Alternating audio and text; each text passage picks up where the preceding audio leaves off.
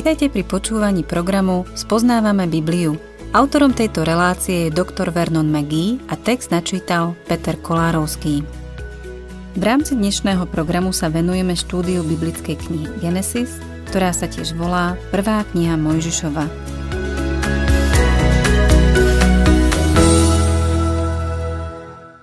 Milí poslucháči, Božia prozreteľnosť sa prejavuje v každom detaile Jozefovho života – ako som sa v predchádzajúcej relácii zmienil, pri žiadnej inej starozmluvnej postave nie je Boží plán a vedenie tak zrejmé ako pri ňom.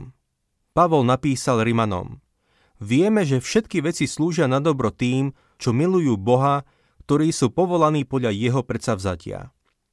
Jozef je toho živým príkladom. Keď Jákob umieral, Jozefovi bratia sa báli, že sa Jozef proti ním obráti a preto ho prišli prosiť o milosť. Povedal im, že voči ním neprechováva žiaden hnev a povedal Vy ste proti mne osnovali zlo, Boh to však obrátil na dobro, takže učinil, čo je dnes. Zachoval pri živote mnohých ľudí. Hoci sa zdalo, že sa všetko obrátilo proti nemu a navonok všetko vyzeralo hrozne, každá udalosť viedla k naplneniu Božieho zámeru v jeho živote. Milý poslucháč, v našom živote musíme počítať s tým, že koho pán miluje, toho prísne vychováva a trestá každého, koho prijíma za syna. Ak sme Božie deti a žijeme podľa jeho vôle, môžeme si byť istí, že sa nám nič nestane bez jeho vedomia a dovolenia. Všetky veci slúžia na dobro tým, čo milujú Boha. Dokonca aj naše nešťastie, bolesť srdca a utrpenie slúžia na naše dobro a jeho slávu. Boh stavia okolo svojich detí ohradu a nič k ním neprejde bez jeho dovolenia. Satan chcel skúšať Joba a oslovil Boha. Či si všade dookola neohradil jeho, jeho dom i všetko, čo má? Prácu jeho rúk si požehnal a jeho stáda sa rozrástli po celej krajine. Satan požiadal Boha, aby tú ohradu odstránil. No aj keď Boh dovolí Satanovi, aby nás skúšal, v konečnom dôsledku všetky veci slúžia na naše dobro. Pozrime sa teda na Jozefa a na to, čo sa s ním deje. Genesis 39. kapitola 1. verš Keď Jozefa odviedli do Egypta, od Izmaelitov, ktorí ho ta doviedli, ho kúpil egyptian Potifar, faraónov dvoran, veliteľ telesnej stráže. Tento pekný 17-ročný muž bol výhrou na trhu otrokov. Kúpil ho Potifar, veliteľ telesnej stráže. Potifar slúžil v armáde a svoju kanceláriu mal v Pentagóne svojej doby. Bol to prominentný člen egyptskej generality. Druhý verš. Hospodin bol však s Jozefom, takže sa mu darilo a zostal v dome egyptského pána. Len čo sa Jozef dostal do Potifarovho domu, je zrejme, že hospodin je s ním. Požehnanie spočinulo na celý dom, do ktorého Jozef prišiel. Tretí verš. Jeho pán videl, že hospodin je s ním a že ho pri každej práci požehnáva. Život je až do tejto chvíle nádherný. Žiada sa nám len dodať, že žili šťastne až do smrti. Ale nebolo to tak. Toto nie je rozprávka, ale realita. Toto Božie dieťa bude čeliť pokušeniam, starostiam a problémom tohto sveta. Štvrtý verš. Jozef získal jeho priazeň a slúžil mu. Potifar ho ustanovil za správcu svojho domu a zveril mu do správy všetok svoj majetok. Len na to pomyslite.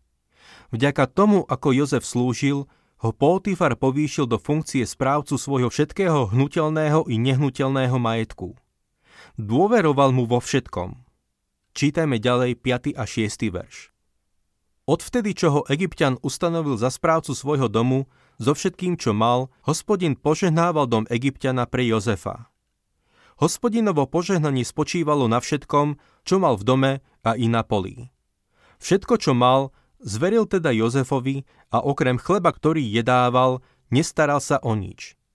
Jozef bol pekne urastený a mal krásny vzľad.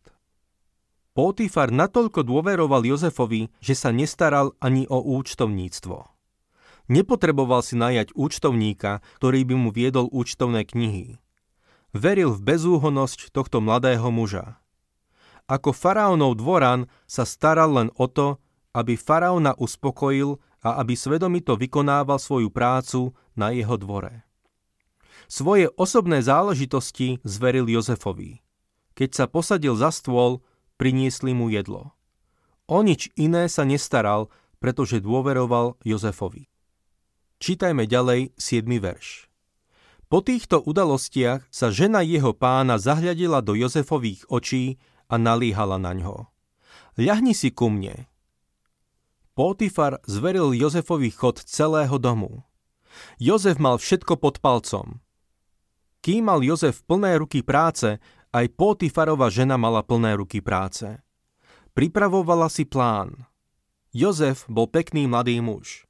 Je možné, že Potifar bol mužom v rokoch, pretože v tej dobe bolo bežné, že starší muž mal mladú ženu. Vidí Jozefa a pokúša sa ho zviesť. Pokračujme 8. a 9. veršom. On sa však odoprel a žene svojho pána povedal Pozri, kým som tu ja, môj pán sa v dome o nič nestará, lebo všetok svoj majetok zveril mne. V tomto dome ma nikto neprevyšuje. Pán si okrem teba nič nevyhradil pre seba, lebo ty si jeho žena. Ako by som teda mohol spáchať takú veľkú neprávosť a zrešiť proti Bohu? Postrehli ste, ako Jozef vo všetkom slúži Bohu? Keď prišiel do Egypta, bola to krajina plná modlárstva, rovnako ako Babylon. V tejto krajine modlárstva si zachoval svedectvo o živom a pravom Bohu a svoje svedectvo dokazoval vysokou mravnou úrovňou. Keď ho táto žena zvádzala, povedal, môj pán mi všetko zveril, okrem teba. Ty si jeho žena. Všimnime si Jozefovu vysokú mienku o manželstve. Boh dal manželstvo celému ľudstvu. Keď človek začne pohrdať manželstvom, začne pohrdať Bohom. Ak človek poruší svoj manželský sľub, potom poruší akýkoľvek sľub, ktorý dal pred Bohom. Vo svojej dlhoročnej práci som si všimol, že rozvedený, teda ten, čo sa rozvidol pre svoju neveru, sa spravidla úplne vzdialil Bohu. Bol som toho svetkom znovu a znovu. Jozef sa tu snaží byť verný Bohu. Akú má vysokú morálku. Ale pozrime sa na to, čo sa stane, keď sa snaží verne slúžiť živému a pravému Bohu. Čítajme 10. verš. Hoci denodenne Jozefa nahovárala, neposlúchol ju, aby si k nej ľahol a bol s ňou. Potifar ako faraónov dvoran pravdepodobne trávil veľa času mimo domova. Možno bol príliš často preč z domu. Táto žena nezvádzala Jozefa len raz, ale znovu a znovu a znovu. Neustále ho pokúšala, no nepodľahol jej. Dokážeme si predstaviť, že v nej začal vzrastať odpor voči Jozefovi. Ako jedno staré anglické porekadlo hovorí – ani peklo tak nezúri ako opovrhnutá žena. Preto sa mu pomstí. Čítajme 11. až 14. verš. Keď však jedného dňa prišiel konať svoju obvyklú prácu, z domácich nebol nikto doma. Ona ho chytila za plášť a povedala Ľahni si ku mne. On jej však nechal plášť v ruke, vybehol von a utiekol. Keď videla, že jej nechal plášť v ruke a utiekol von, zavolala služobníctvo a povedala Pozrite, doviedli nám Hebreja, aby nás obrátil na posmech. Prišiel a chcel si ku mne ľahnúť. Preto som začala kričať. Medzi Potifarom a jeho ženou to neklapalo.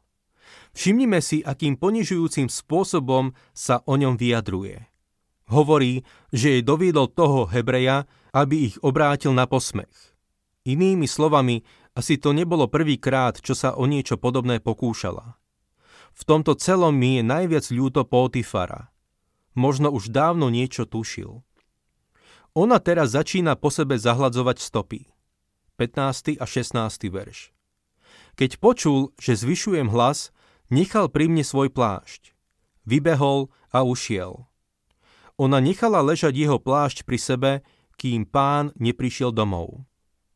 Máme tu teda Jozefa, mladého tínedžera, osamoteného v cudzom dome v Egypte a ešte k tomu navyše falošne obvineného tým najpodlejším spôsobom. Kým je jej muž preč z domu, obviní ho pred celým služobníctvom. Vymyslela si celý príbeh, ktorý predostrie svojmu mužovi, keď sa vráti. Čítajme 17. až 19. verš. A jemu povedala to isté.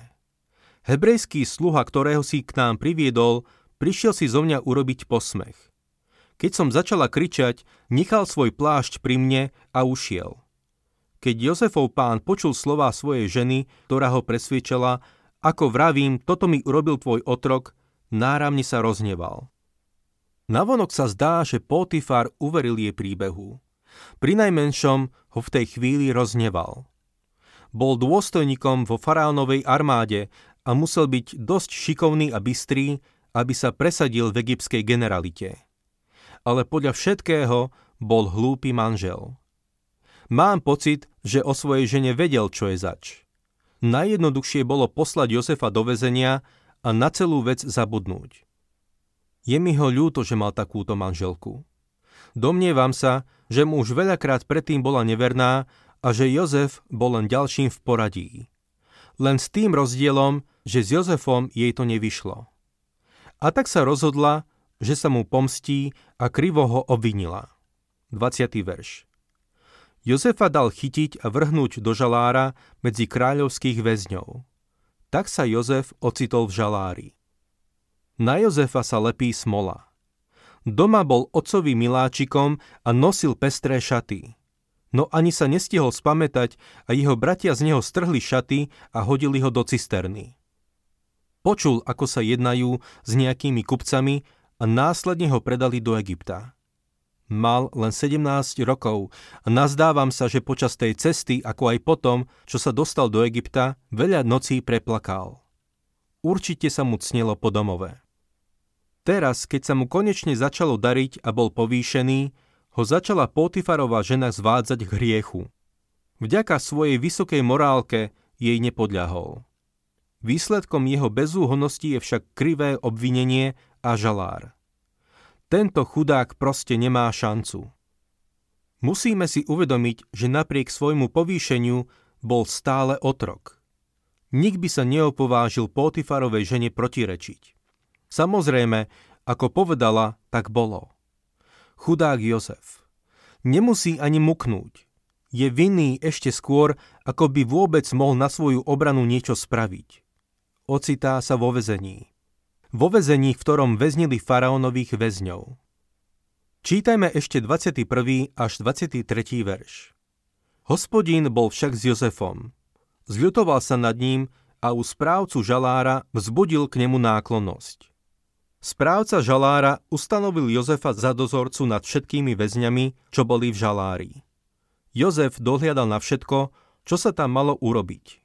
Správca žalára nedohliadal na nič, čo mu zveril, lebo hospodin bol s Jozefom a s úspechom sprevádzal všetko jeho úsilie. Božia ruka zjavne koná v živote tohto mladého muža, no napriek tomu sa mu dejú hrozné veci. Teraz sa ocitá vo vezení. Bežný človek by sa nechal znechutiť. No zaujímavé je, že hospodin je s Jozefom.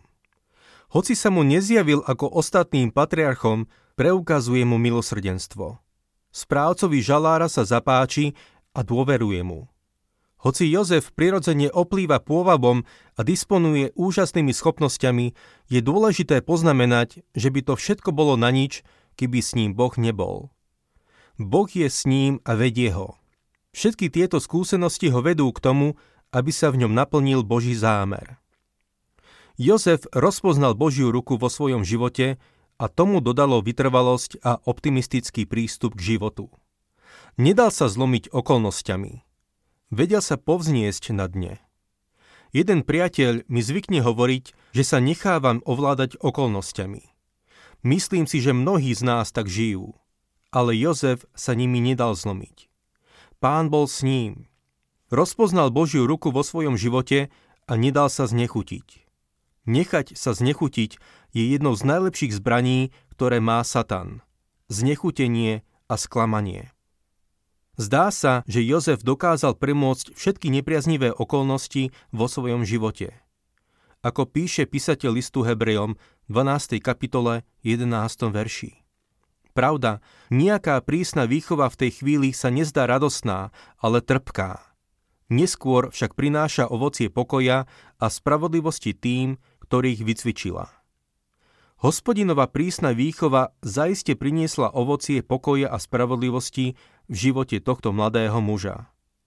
Jozefov príbeh odhaľuje, že nie každý človek sa dá kúpiť. Satan tvrdí, že áno, ale bolo niekoľko ľudí, ktorých si Satan nemohol kúpiť. Jozef bol jedným z nich. Ďalší bol Job a potom ďalší bol Apoštol Pavol. Satan pohrda ľudstvom, ale našli sa takí, ktorých si nemohol kúpiť. Ocitol sa Jozef vo vezení z Božej vôle? Nuž, milý poslucháč, povedal by som, že to bolo doslova nevyhnutné, aby tam bol. Viac si o tom povieme na budúce. Program Spoznávame Bibliu vysielame každý pracovný deň a relácie sú dostupné aj na internetovej stránke ttb.t2tvr.org. Ak sa vám program páči, chceli by ste nám nechať nejaký odkaz alebo by ste tento program radi odporúčili ďalším, navštívte facebookovú stránku Spoznávame Bibliu alebo nám napíšte na e-mailovú adresu spoznávame.bibliu zavináč gmail.com.